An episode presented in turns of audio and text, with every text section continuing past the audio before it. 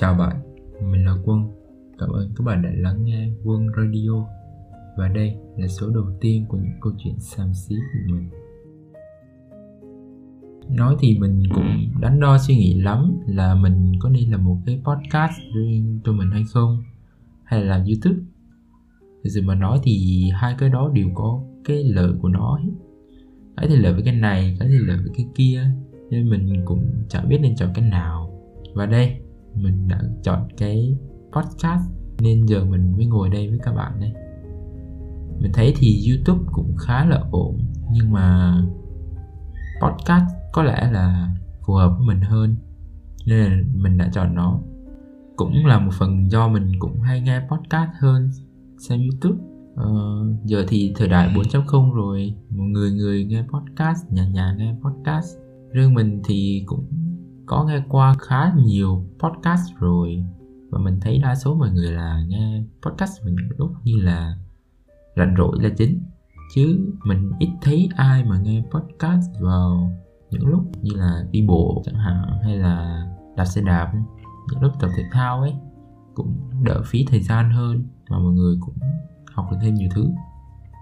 Thấy khá là hay ho nếu như mọi người đang nghe một cái podcast bằng ngôn ngữ khác thì điều đó cũng sẽ giúp cho mọi người học được thêm nhiều thứ qua những podcast đó.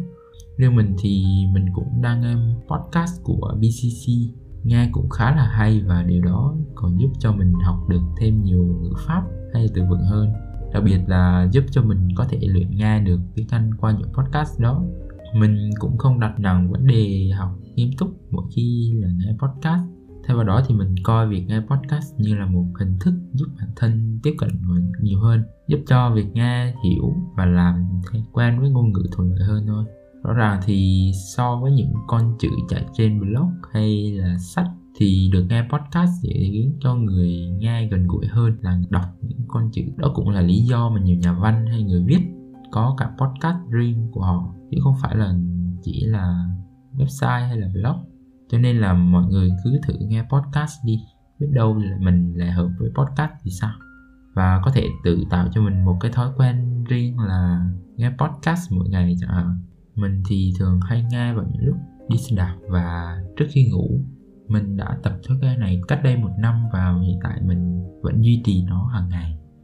Mình thấy khá là hữu ích nên mình muốn share cho mọi người một cái phương pháp để mọi người có thể tiếp cận với podcast nhiều hơn. Trong những số tiếp theo thì mình sẽ đem đến cho mọi người những câu chuyện mới lạ hơn. Mình là quân. Cảm ơn các bạn đã lắng nghe podcast của mình.